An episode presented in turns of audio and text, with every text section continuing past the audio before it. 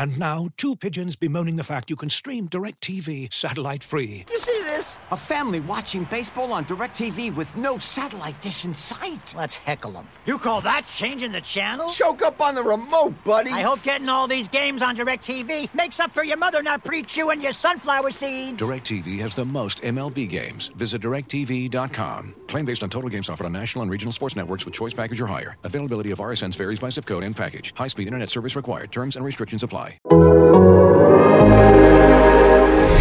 Breaking news from The Athletic. This headline podcast is presented by BetMGM, the king of sports books.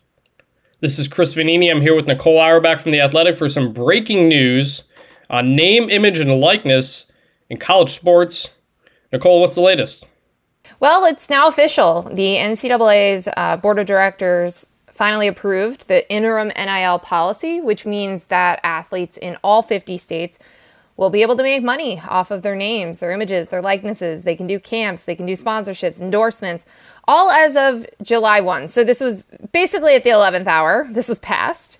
Um, because there's a bunch of states that are set to take effect. And so now it doesn't matter if you are in a state that has a state NIL law or if you're not. You will be able to do sponsorships, do endorsement, runs camps, sponsored Instagram posts, whatever this is going to look like, you're able to do it and not lose your NCAA eligibility.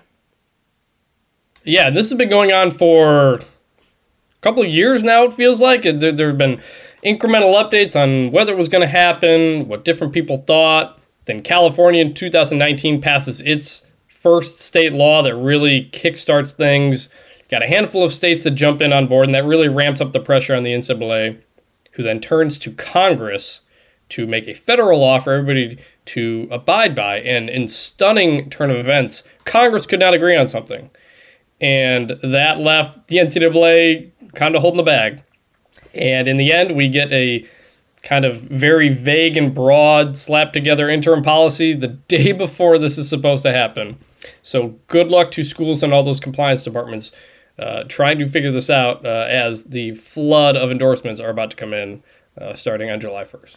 Yeah, there isn't really a ton of guidance. Um, this is one of the major pieces of feedback I've been getting over the last week or two is schools don't entirely know exactly what the rules are related to this because essentially what the NCAA did was saying like, hey, we have this rule in place that said, you know, if you sign a, an endorsement deal, you are ineligible. Like it's against rules that you're not an amateur.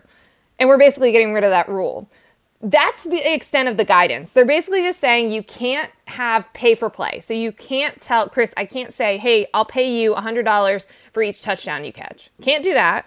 And I also can't say, hey, I'll pay you $20,000 if you commit to um, University of Nicole. Can't do that that's it. That those are like that that's basically it for the rules. And part of the reason they had to do this was because the Supreme Court just ruled that the NCAA is subject to antitrust laws just like everybody else. So you know what they couldn't do? They couldn't essentially collude, get everybody together as the NCAA, all their member schools and say, we're going to add all these restrictions to cap people's compensation and their their opportunities in a free market. That's part of why this is so broad, but also because this was done at the 11th hour with all these different state laws that have differences in the way that they're written. And now you have this patchwork of different rules, different laws. It's exactly what the NCAA and President Mark Emmert have been saying would be the worst case scenario was to have all different rules in all different states. And right now, you have at least 10 different states that are going to have their state laws because a state law takes precedence over an NCAA rule.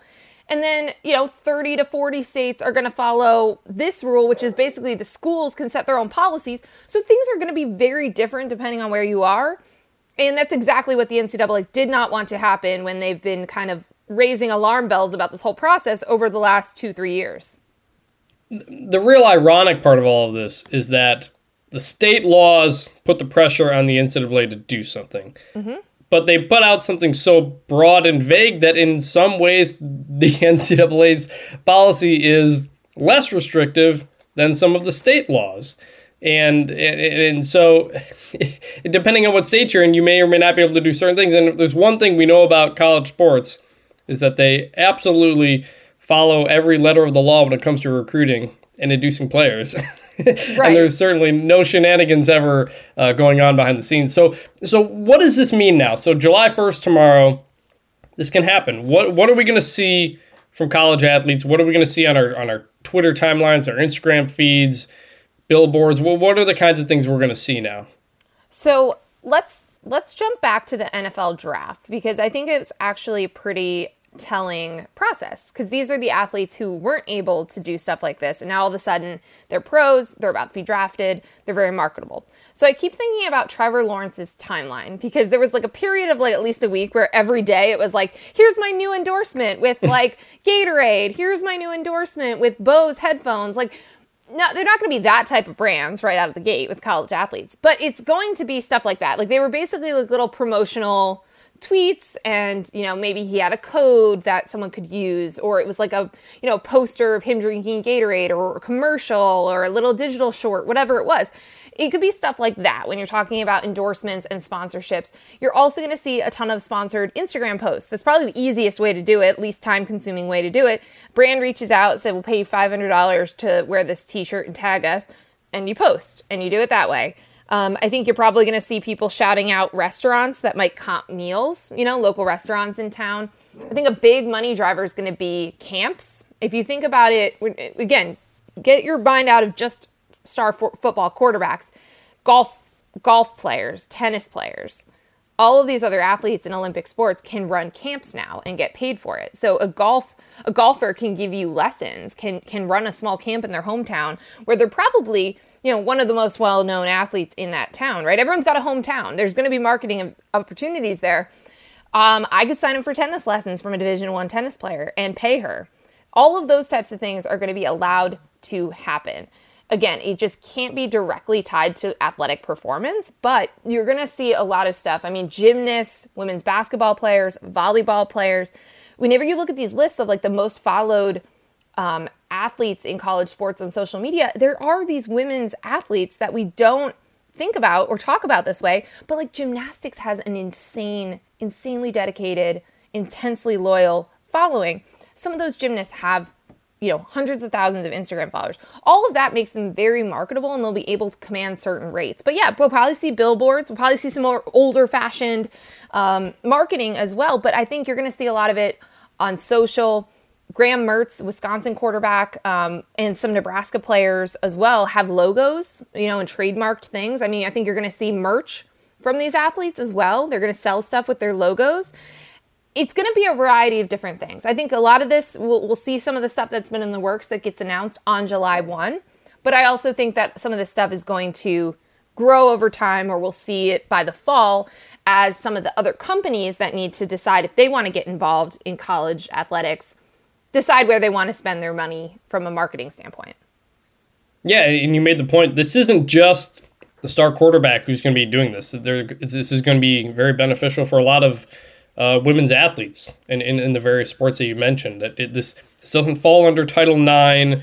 This is this is completely separate from the school. This is not the schools paying yep. players. So that's why it's whatever the market tells you you're worth. And uh, there there have been you know, how much does does it does it do you get paid for for promoting headphones or something like that? It it how are they going to know whether this is for recruiting? How are they going to know trying to induce a player to do something? We don't really know. This is going to be kind of the wild, wild west at the beginning, um, but it's going to be an eventful, really first month. I think as everybody kind of figures this out. Then maybe when football season starts, we see more of it. But you mentioned the camps. I mean, we're in July now. Players are home they can do camps suddenly, just like right off the bat, sitting yep. at home. So there's there's a lot that's going to go on. What what do you think are the long term ramifications of this? Whether it's recruiting, whether it's um, uh, other other stuff like that.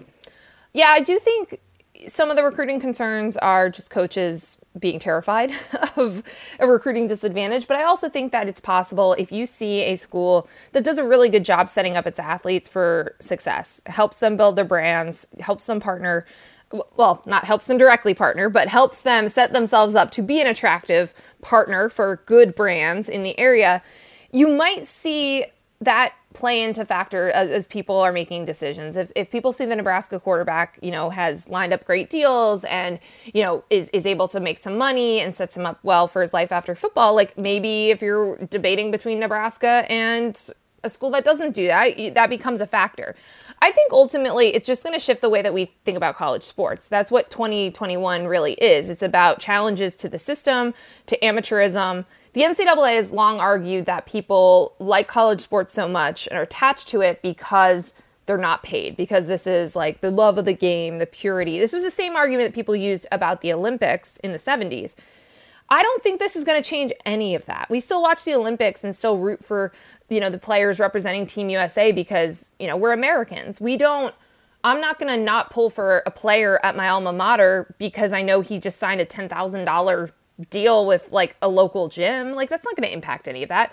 So I, I think that it's probably going to just shift again the way that we talk about this, the way that we think about it and it's the next evolution of this sport. I think it's also very possible that it is less of a major fundamental shift and thing that we're thinking about every single day than we think. I think it's possible in a year that this just becomes the new normal and we don't freak out about it every single day, kind of like cost of attendance stipends and some of the other, you know, blips on the radar now looking back I, I think it's just it, it had to happen. Um, obviously, there were states pressuring, there were other federal legislators, there was courts. Everything was pressuring the NCAA to get to this point, and it just feels fair. If athletes um, are the only population on campus that can't do stuff like this, can't do a sponsored Instagram post, then it's just not fair. Um, and so, yeah, I think this is a major, major, major shift. It's going to change the way we talk and think about college sports.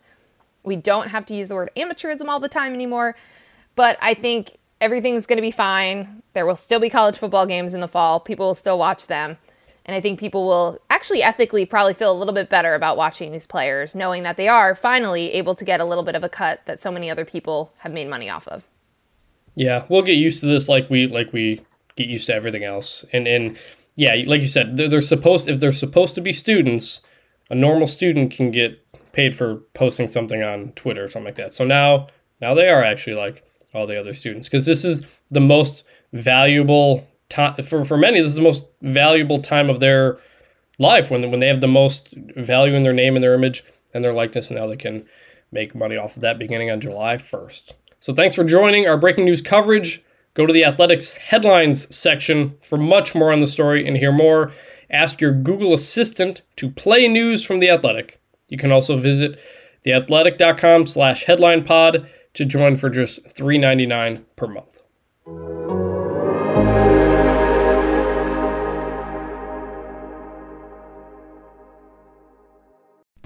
As you've probably heard by now, we've teamed up with BetMGM this season. We'll be using BetMGM lines to make all of our picks, and we'll have special offers for our listeners each week. If you haven't signed up for BetMGM yet, use bonus code The Athletic, and you'll get a one-year subscription to The Athletic, plus up to a fifteen hundred dollar first bet offer on your first wager with BetMGM. Here's how it works.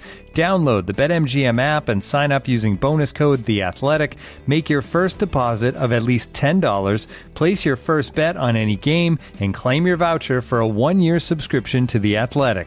See BetMGM.com for terms. U.S. promotional offers not available in D.C., Mississippi, New York, Nevada, Ontario, or Puerto Rico. Gambling problem? Call 1-800-GAMBLER. Available in the U.S. Call 877-8-HOPE-NY or text HOPE-NY 467-369 in New York. Call 1-800-NEXT-STEP in Arizona. 1-800-327-5050 in Massachusetts. 1-800-BETS-OFF in Iowa. 1-800-270-7117 for confidential help in Michigan. 1-800-981-0023 in Puerto Rico. First bet offer for new customers only in partnership with Kansas Crossing Casino and Hotel. Don't forget, if you haven't signed up for BetMGM yet, use bonus code The Athletic, and you'll get a one-year subscription to The Athletic, plus up to a $1,500 first bet offer on your first wager.